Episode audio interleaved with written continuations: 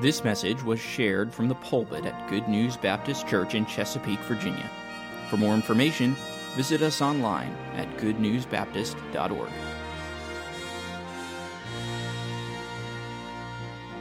Take your Bibles with me if you would and open them to the book of Revelation, chapter 6.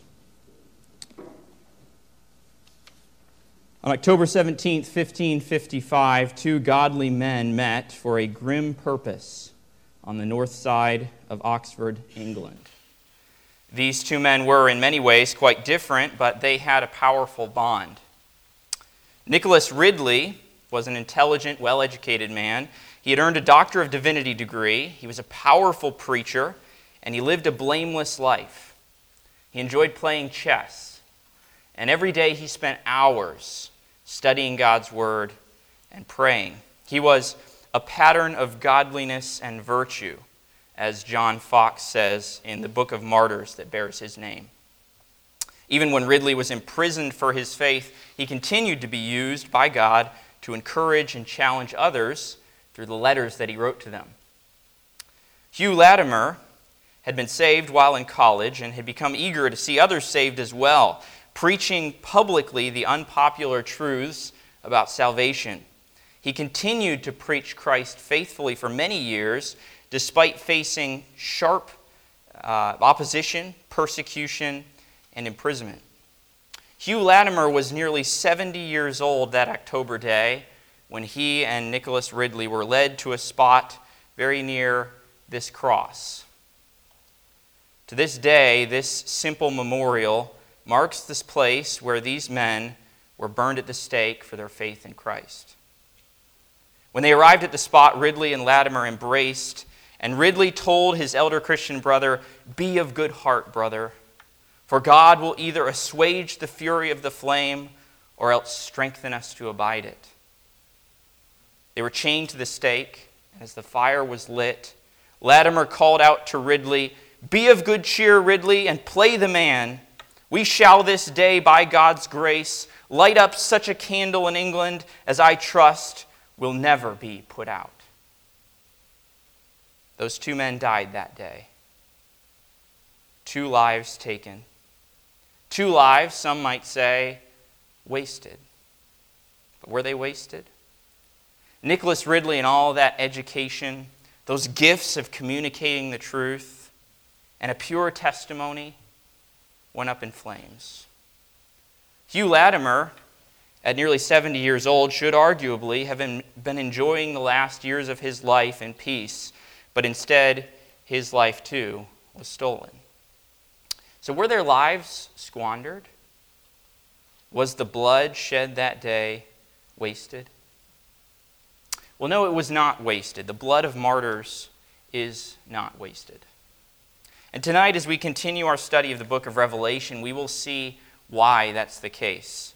Uh, over the last few months, we've been taking some time to consider the person of Jesus Christ as he is revealed in this last book of the Bible. It is, after all, called the revelation of Jesus Christ. And last time we were in the book of Revelation together, we looked at chapter 5 and we saw the Lamb. We considered his incredible sacrifice and his worthiness of worship. As we move on from chapter 5, however, we discover something about this worthy lamb that may shock you.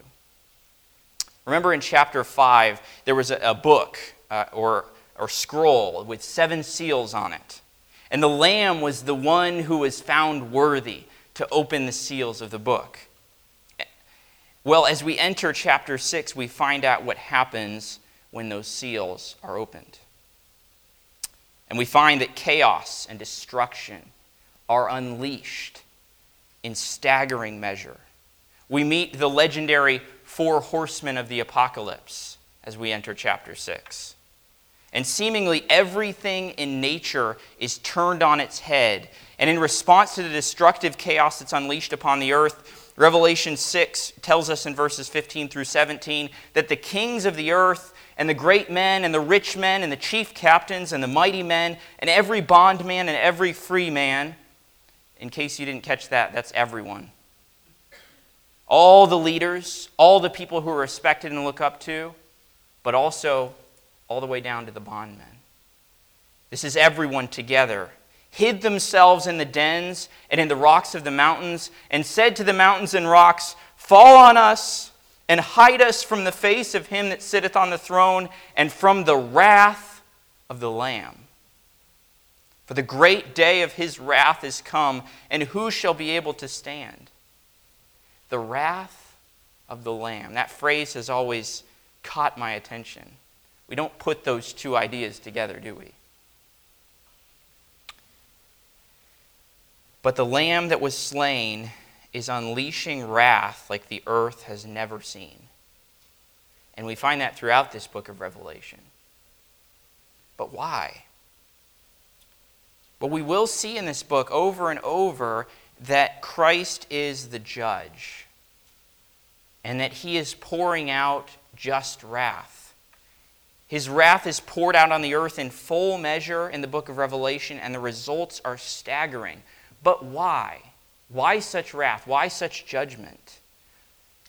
Well, there are several reasons, and I want to take a few messages to explore them because it's such a major theme in this book. But I want to look at one of those reasons tonight.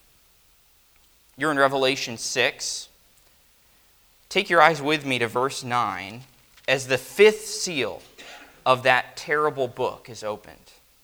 The Bible says in verse 9, And when he had opened the fifth seal, I saw under the altar the souls of them that were slain for the word of God and for the testimony which they held. And they cried with a loud voice, saying, how long, O Lord, holy and true, dost thou not judge and avenge our blood on them that dwell on the earth? And white robes were given unto every one of them. And it was said unto them that they should rest yet for a little season, until their fellow servants also, and their brethren, that should be killed as they were, should be fulfilled. So, as this judgment is being unleashed, it seems like the, the, the perspective all of a sudden shifts here. It's talking up to this point about one judgment after another that's being unleashed on the earth. And immediately after this, we turn to more judgment being unleashed on the earth. But as this fifth seal is opened, we turn to see these martyrs. And you know, the history of the Church of Jesus Christ is a bloody one. Strewn throughout church history are martyrs. And I hope you understand that today is no different. All the way from the death of Jesus Christ himself up to the present day, in every generation, Christians like Nicholas Ridley and Hugh Latimer have given their lives rather than renounce their faith in Christ. And here we see them in Revelation 6, crying out to God, calling out to Him. They've shed their blood, but is it wasted? Well, the book of Revelation helps us see that it is not wasted for two very compelling reasons.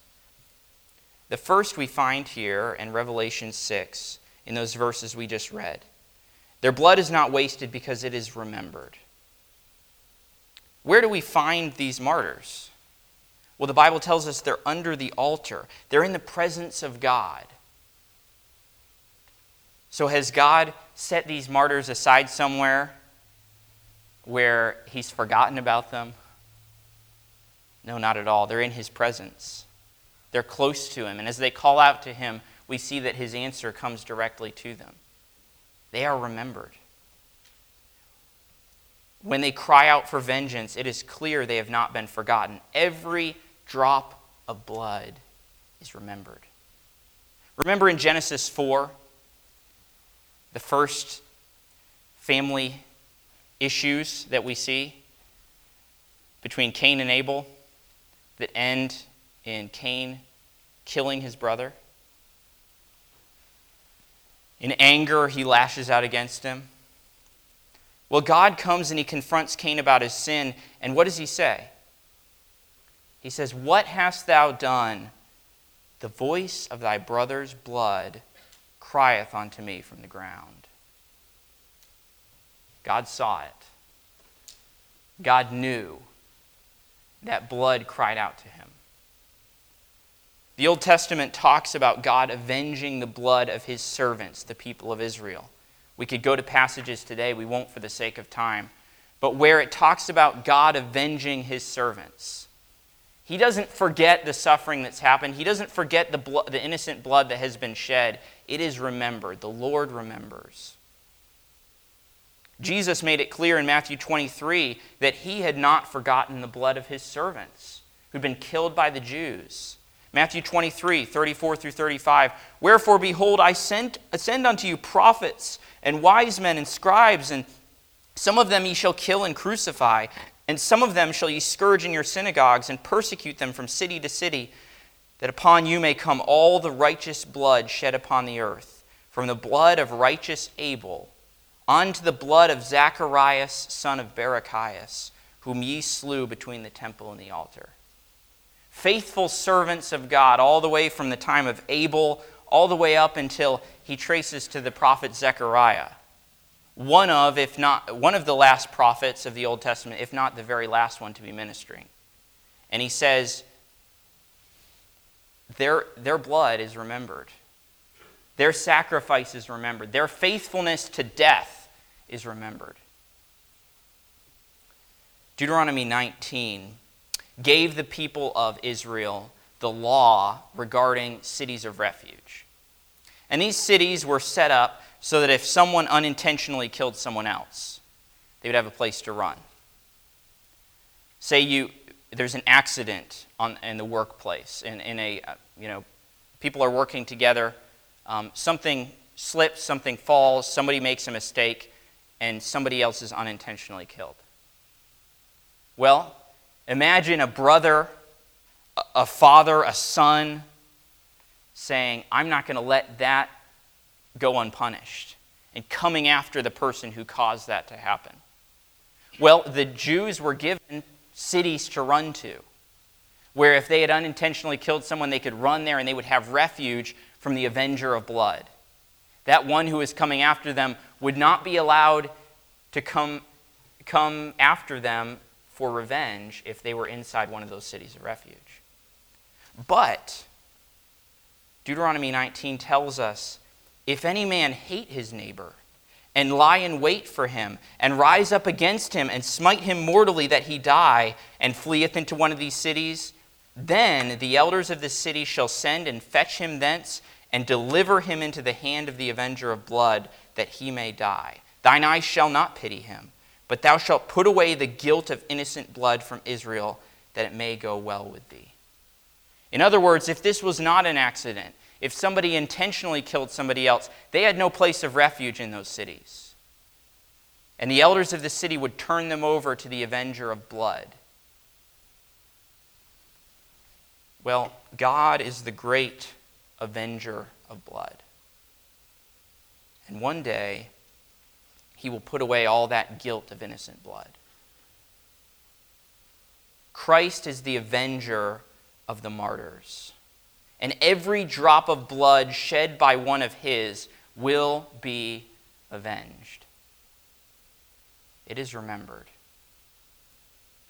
There will no, be no city of refuge to protect the guilty in that day. You know, this is later on in Christ's judgment, but Revelation 14 is telling along, the, along these lines. It, it begins in, uh, I'll begin in verse 12. It says, Here is the patience or the endurance of the saints. Here are they that keep the commandments of God and the faith of Jesus. And I heard a voice from heaven saying unto me, Write, Blessed are the dead which die in the Lord from henceforth. The martyrs. Yea, saith the Spirit, that they may rest from their labors, and their works do follow them. And I looked, and behold, a white cloud, and upon the cloud one sat like unto the Son of Man, having on his head a golden crown, and in his hand a sharp sickle. And another angel came out of the temple, crying with a loud voice to him that sat on the throne, Thrust in thy sickle and reap, for the time is come for thee to reap, for the harvest of the earth is ripe. And he that sat on the cloud thrust in his sickle on the earth, and the earth was reaped. And another angel came out of the temple which is in heaven, he also having a sharp sickle. I'm sorry. Yes. Uh, that's right. Another angel came out of the temple which is in heaven, he also having a sharp sickle. And another angel came out from the altar, which had power over fire, and cried with a loud cry to him that had the sharp sickle, saying, Thrust in thy sharp sickle, and gather the clusters of the vine of the earth, for her grapes are fully ripe. And the angel thrust in his sickle into the earth, and gathered the vine of the earth, and cast it into the great winepress of the wrath of God. And the winepress was trodden without the city, and blood came out of the winepress, even unto the horse bridles, by the space of a thousand and six hundred furlongs. Now, obviously, that's a, a graphic depiction. We are grateful for the language that uses a picture to talk about this judgment. Because if we saw it spelled out, it would be gruesome. God thr- is thrusting the sickle to reap the earth, to, for his wrath to be shown in full measure on the earth. His winepress of wrath is filled to overflowing. Judgment falls in full measure. And it's interesting to me that it's connected to the martyrs. Verses 12 and 13 talk about those martyrs. Talk about those who have died in the Lord, who have stayed faithful to death. And it says their works do follow them. So we ask the question why such wrath? Why the wrath of the Lamb? We like to talk about the love of the Lamb. We like to talk about the grace of the Lamb. We like to talk about the sacrifice of the Lamb, and those are all such wonderful truths. But what about the wrath of the Lamb? Why wrath? Well, one of the reasons is he's avenging the blood of his servants.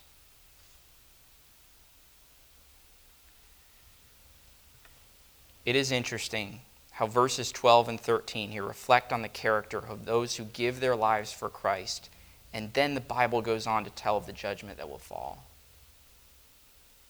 They are connected. And God's wrath is poured out in response to the death of his faithful martyrs.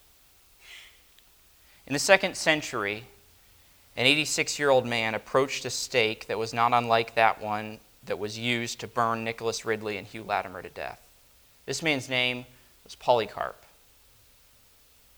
The proconsul, who held the authority to see the execution completed or to call it off, urged the elderly man Swear, and I will release thee. Reproach Christ. We could use the word recant. Turn on Christ, blaspheme him, and we'll let you go. Surely this man's heart was pained to see a man who is so advanced in age about to meet such a horrible death. But Polycarp's answer was strong and unwavering. He said, Eighty and six years have I served him and he never once wronged me. How then shall I blaspheme my king who hath saved me? And he went to his death. And Christ watched. The Lamb saw every agony and has treasured up the sacrifice that dear man made that day. And one day, his death and the death of the other martyrs will be avenged. But did you notice what happens in Revelation 6? The time of judgment has begun to come. Those, those seals are being opened, wrath is beginning to be poured out on the earth. It's, it's judgment time.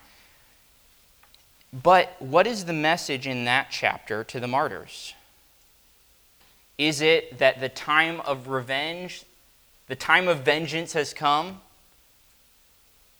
No, it says, It was said unto them that they should rest yet for a little season, until their fellow servants also and their brethren that should be killed as they were should be fulfilled. What was God's message to them? Wait. Even when we reach Revelation 6, God makes it clear the martyrdom has not finished. And God's purposes through his martyrs have not yet been completed. And that brings us to the other reason the martyr's blood is not wasted. It's not wasted because it is remembered, but it's also not wasted because it waters the gospel seed. There is a reason God shows such patience even this close to the end. We're in Revelation, and yet God is still, still says, wait. Why? Well, Romans 9 is one of the passages that sheds light on that, on that concept. It says in verses 22 to 24 What if God, willing to show his wrath and to make his power known, stop there for a moment. That's what's going to happen in the book of Revelation, right? God is going to show his wrath. He's going to make his power known. There will be no question about how God feels about what's happened to his servants. And that's not the only reason his wrath will be poured out. We'll look at some of those reasons later on as well. But God's wrath will be shown, his power will be shown. But it says, What if God, willing to show his wrath and to make his power known, endured with much long suffering the vessels of wrath fitted to destruction, and that he might make known the riches of his glory on the vessels of mercy, which he had before prepared unto glory, even us whom he hath called, not of the Jews only, but also of the Gentiles. God is willing to show his wrath. God is not going to be holding back, saying, I don't really want to pour out my wrath on the earth. I don't really want to, for this to happen, but I guess I have to. No, he's willing to do it. God is willing to judge sin. He is willing to show his wrath when it comes to this matter of his martyrs when it comes to the matter of sin. He is willing to do that, and yet, he's long suffering. Why? He's patient even with those who will reject him, even with those who are going to spend eternity separated from him. Why? So he can show his grace and his mercy to us. Because God still wants to save sinners. And so he is holding back the full wrath, even when we come to Revelation 6. Why? Well, one of the reasons he's holding back is that he wants to continue to save those who do not deserve his salvation. He wants to continue to show mercy to those who deserve wrath. He continues to have long suffering and patience, even as we're this close to the end. That's amazing to me. God is long suffering. As Peter tells us, he is long suffering to us, we're not willing that any should perish, but that all should come to repentance. We talked about those verses this morning. Um, in our classes, we were talking about Noah, the judgment that fell on the earth. Why does God not send another flood to destroy everything? Because we don't deserve it anymore? Not at all. The world is full of sin, just like it was in Noah's day. But why does God do it? Peter tells us he's long suffering, not willing that any should perish. He's continuing to show his patience, he's continuing to show his mercy, he's continuing to do the work of the gospel, the work of Jesus Christ in hearts. And that's why we don't see another worldwide flood. That's why God is holding back the judgment, he's holding back the wrath. And that's one of the reasons that he holds back here in Revelation 6. And he's using his martyrs in this work. Gospel proclamation does not come to an end with the loosing of the seven seals. Revelation 11 introduces us to two witnesses. Interesting, by the way, that the Greek word for witness is the root for the word martyr in the English language. There's a, there's a connection there. But there are two witnesses, and for three and a half years they give testimony to Christ. They back up their message with miracles, but they preach. And guess what happens to those two witnesses? They're ruthlessly murdered. And for three and a half days, their bodies lie in the street. until God miraculously raises them from the dead and calls them up to heaven. But even Revelation 11, we're not, we're not even there yet, all right? There's, there's lots of stuff that's going on between now and then. But even there, still God has his witnesses who are sharing the message, who are pointing people to Christ. Now, for some, it will be too late. But God is continuing to share that message, even in Revelation 11. Even when we get to Revelation 14, I, I, read those verses from that chapter earlier where the, the sickle is thrust in, the winepress is filled to overflowing with the wrath of God. Well, right before that happens, there's one last gospel message. God sends an angel that preaches the everlasting gospel through the earth. Even then, when God is about to, no kidding, unleash it all, He's continuing to share that message.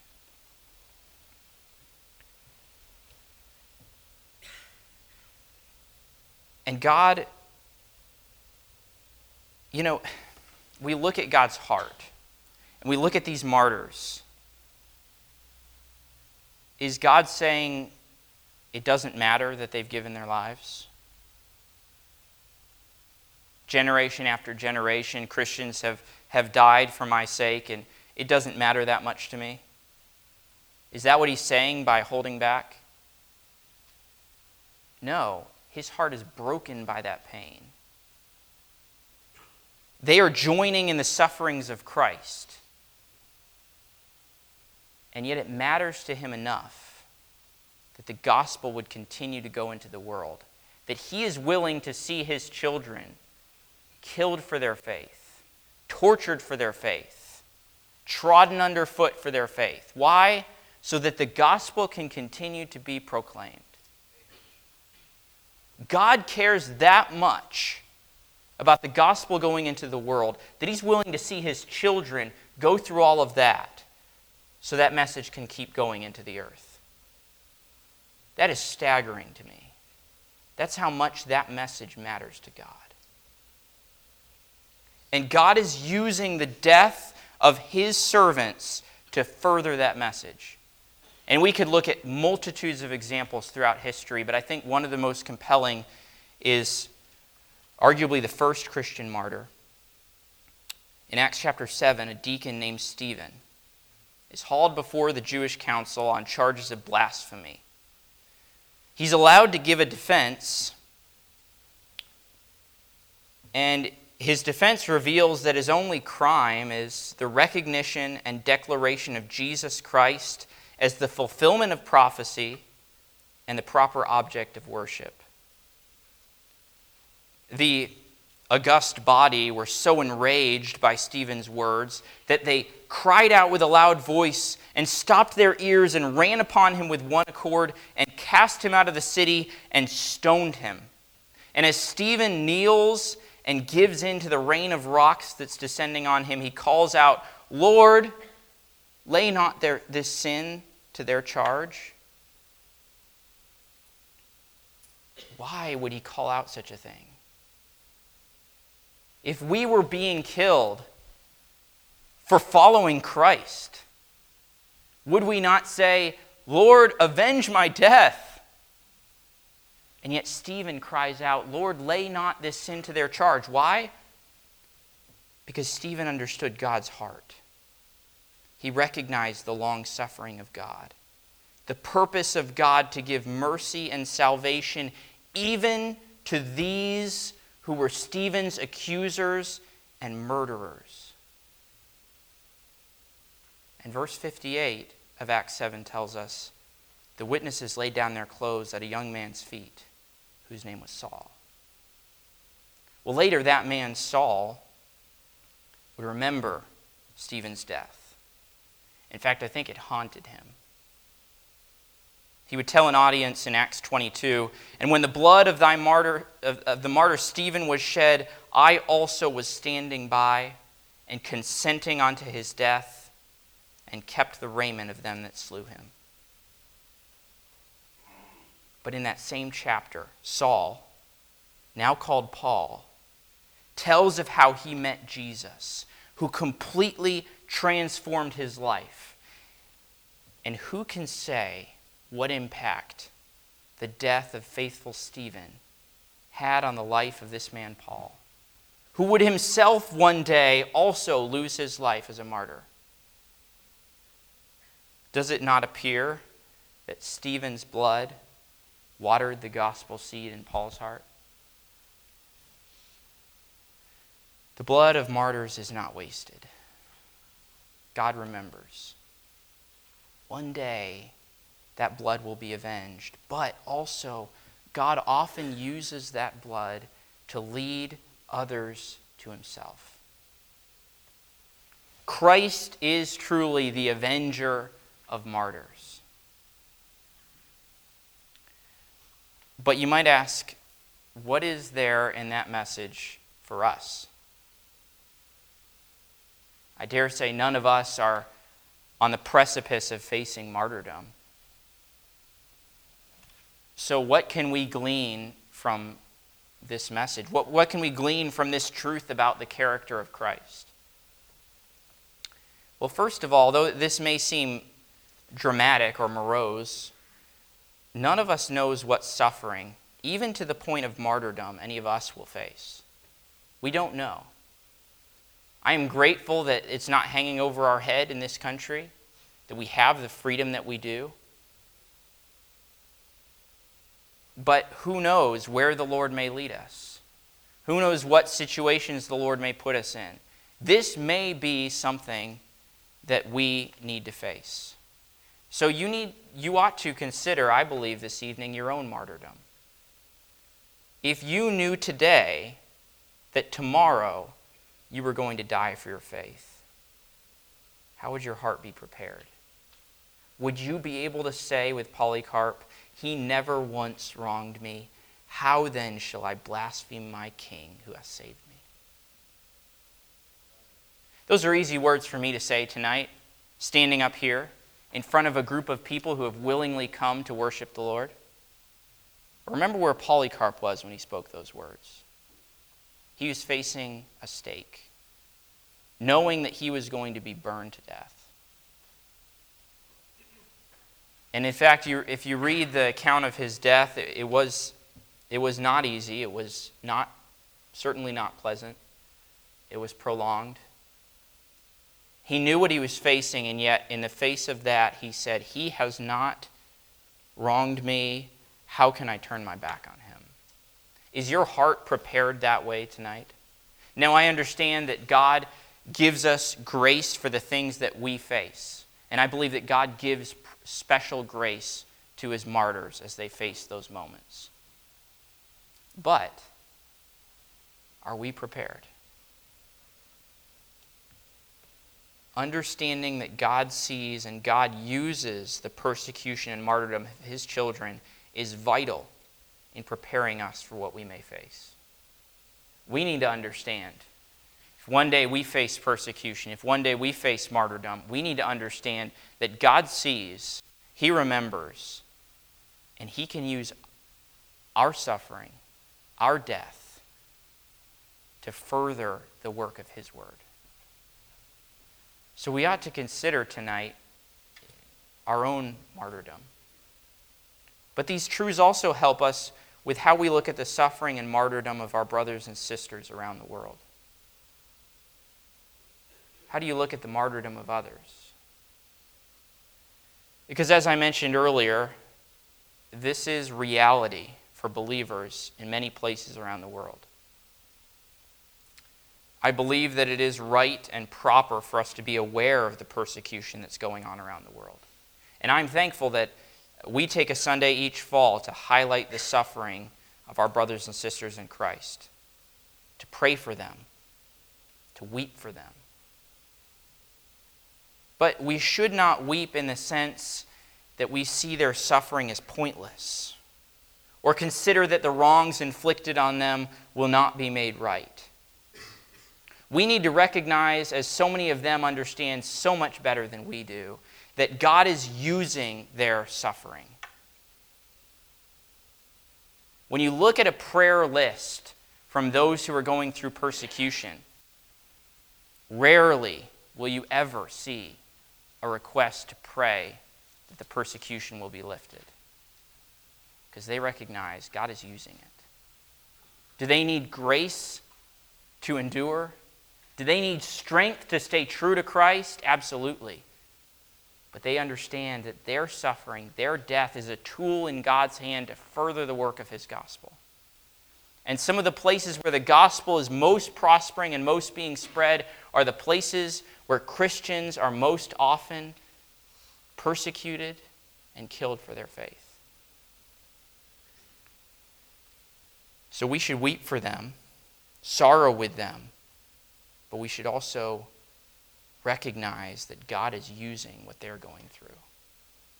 And pray that they will have grace to be like the martyrs of old, who publicly proclaimed their faithfulness to Christ even in the midst of suffering and death. God is growing his church, not despite the deaths of his children, but through their deaths. The blood of martyrs is not wasted. But these truths, uh, the, the, these truths we've considered uh, make, cause me to be challenged by another thought as well. What do the things we've considered tonight teach us about the priority of the gospel message? And I talked about this earlier, but God is willing to see his precious children cut down. He's willing to withhold judgment from their persecutors for a time. And why? For the sake of the gospel. The Bible tells us that God is angry with the wicked every day. His wrath burns. And yet, he is long suffering. Even to the very end, until the final judgment falls. Why? Because he wants to rescue souls from an eternity in a lake of fire. God is not willing that any should perish, but that all should come to repentance. His desire is for the salvation even of the worst persecutors, even of the worst murderers of Christians. God is long suffering. God is withholding the wrath that righteously burns against those who are killing and torturing and persecuting his children because of the gospel.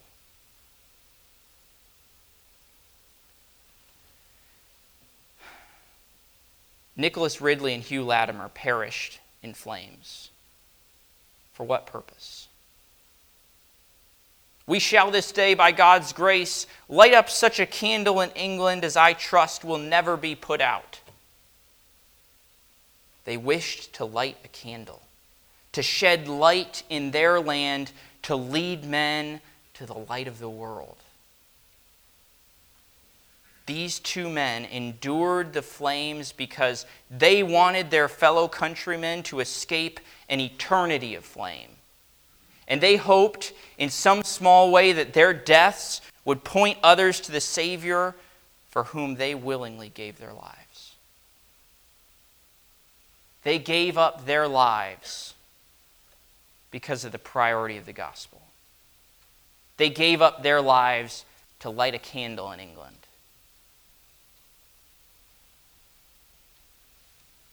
What is the priority of the gospel to God? This surely teaches us something about the priority that God places on the gospel message. It tells us something about the priority his martyrs place on the gospel message. And it begs the question what about me? What about you? I am grateful tonight that the blood of the martyrs is not wasted, because no sacrifice made for Christ is ever wasted. I am grateful that Jesus Christ is the avenger of martyrs, and one day every drop of blood shed will be avenged. One day his wrath will be poured out in full measure, and that is good, and that is righteous, and that is pleasing to God. I am grateful for that today. I am grateful that Jesus Christ sees that suffering, he sees that death. I am grateful that he is treasuring up wrath. But I am grateful that he's long suffering. I am grateful that he endures with his children. He walks with them through suffering and death so that the gospel of Jesus Christ can go into this world.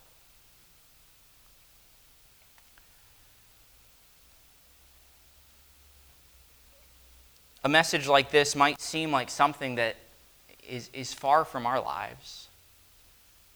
We aren't facing the stake. We aren't facing people who are trying to stone us for our faith. We aren't facing the horrible deaths that so many martyrs faced for Christ. We don't face those things. And depending on what parts of the world you hear from and what sort of news you hear, you might not be facing it by seeing it happen in the world around you either. And we might say, what does all this about martyrs have to do with me? Well, it can cause us to ponder the question Am I willing to lay down my life for Christ? If I was called upon today, tomorrow, to lay down my life for Christ, would I be willing? What would it take for me to recant my faith? What would it take for me to renounce Christ? What would it take for me to blaspheme his name? Or would I stand with him faithfully? Would I give testimony to him and his grace all the way to the end? Am I willing to lay down my life for Christ? And that is a good question to consider. But let's be honest. It's an easy question to consider because it's so hypothetical. And it's easy to say in my heart, sure, I'd be willing to lay down my life for Christ because I'm not facing it, because I don't see it in my future. So perhaps the better question asked tonight is Am I laying down my life for Christ? The test of faithfulness to the Lord is not so much would I die for him, but will I live for him? These martyrs died for the sake of the gospel. Will I live for the sake of the gospel? Knowing that God sees, knowing that God is holding back his wrath for one purpose to see his word, the gospel of his Son, go into this world? Will I give my life to that purpose? Will I suffer inconvenience? Will I suffer embarrassment? Will I go through something that's uncomfortable or risk a relationship with someone else being affected for the sake of the gospel of Jesus Christ? When thousands before me have sacrificed their lives for that very gospel, including my Savior, Jesus Christ. So I hope you're willing to lay down your life for Christ, but I also hope that tonight you are laying down your life for Christ. And this is a challenge for all of us. This is a challenge for me.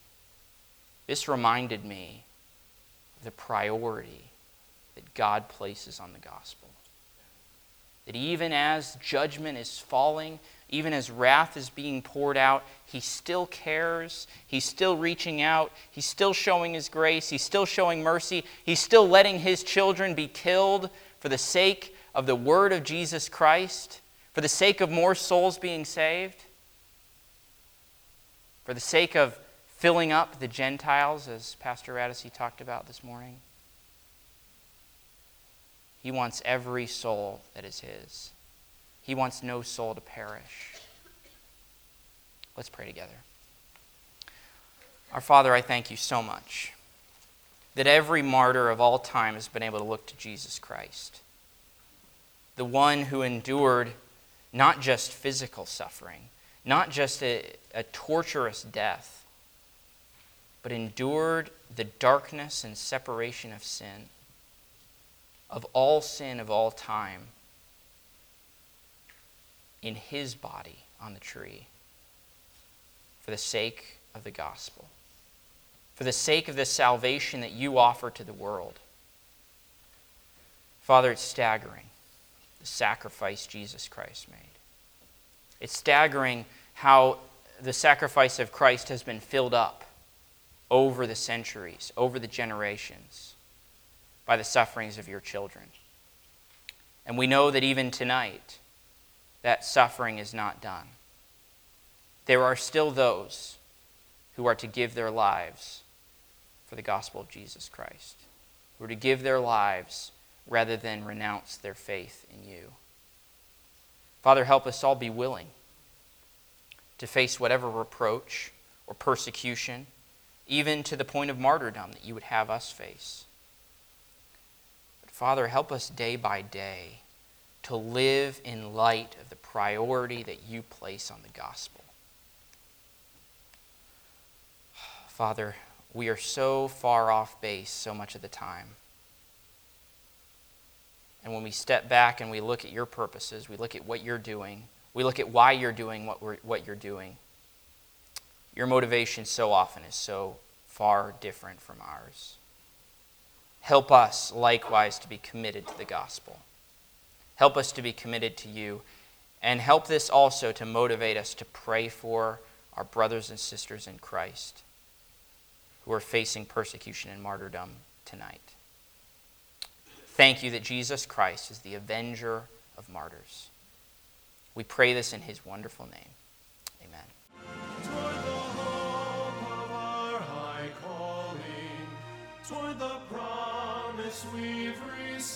Thank you for listening. If you have questions about your relationship with God, or you would like to know more about the ministry of Good News Baptist Church, please visit us online at goodnewsbaptist.org or call us at 757 488 3241. We encourage you to share this message with others. We trust your heart was challenged as you listened, and God's Word has had an impact on your life, as together we strive to show forth the path of life.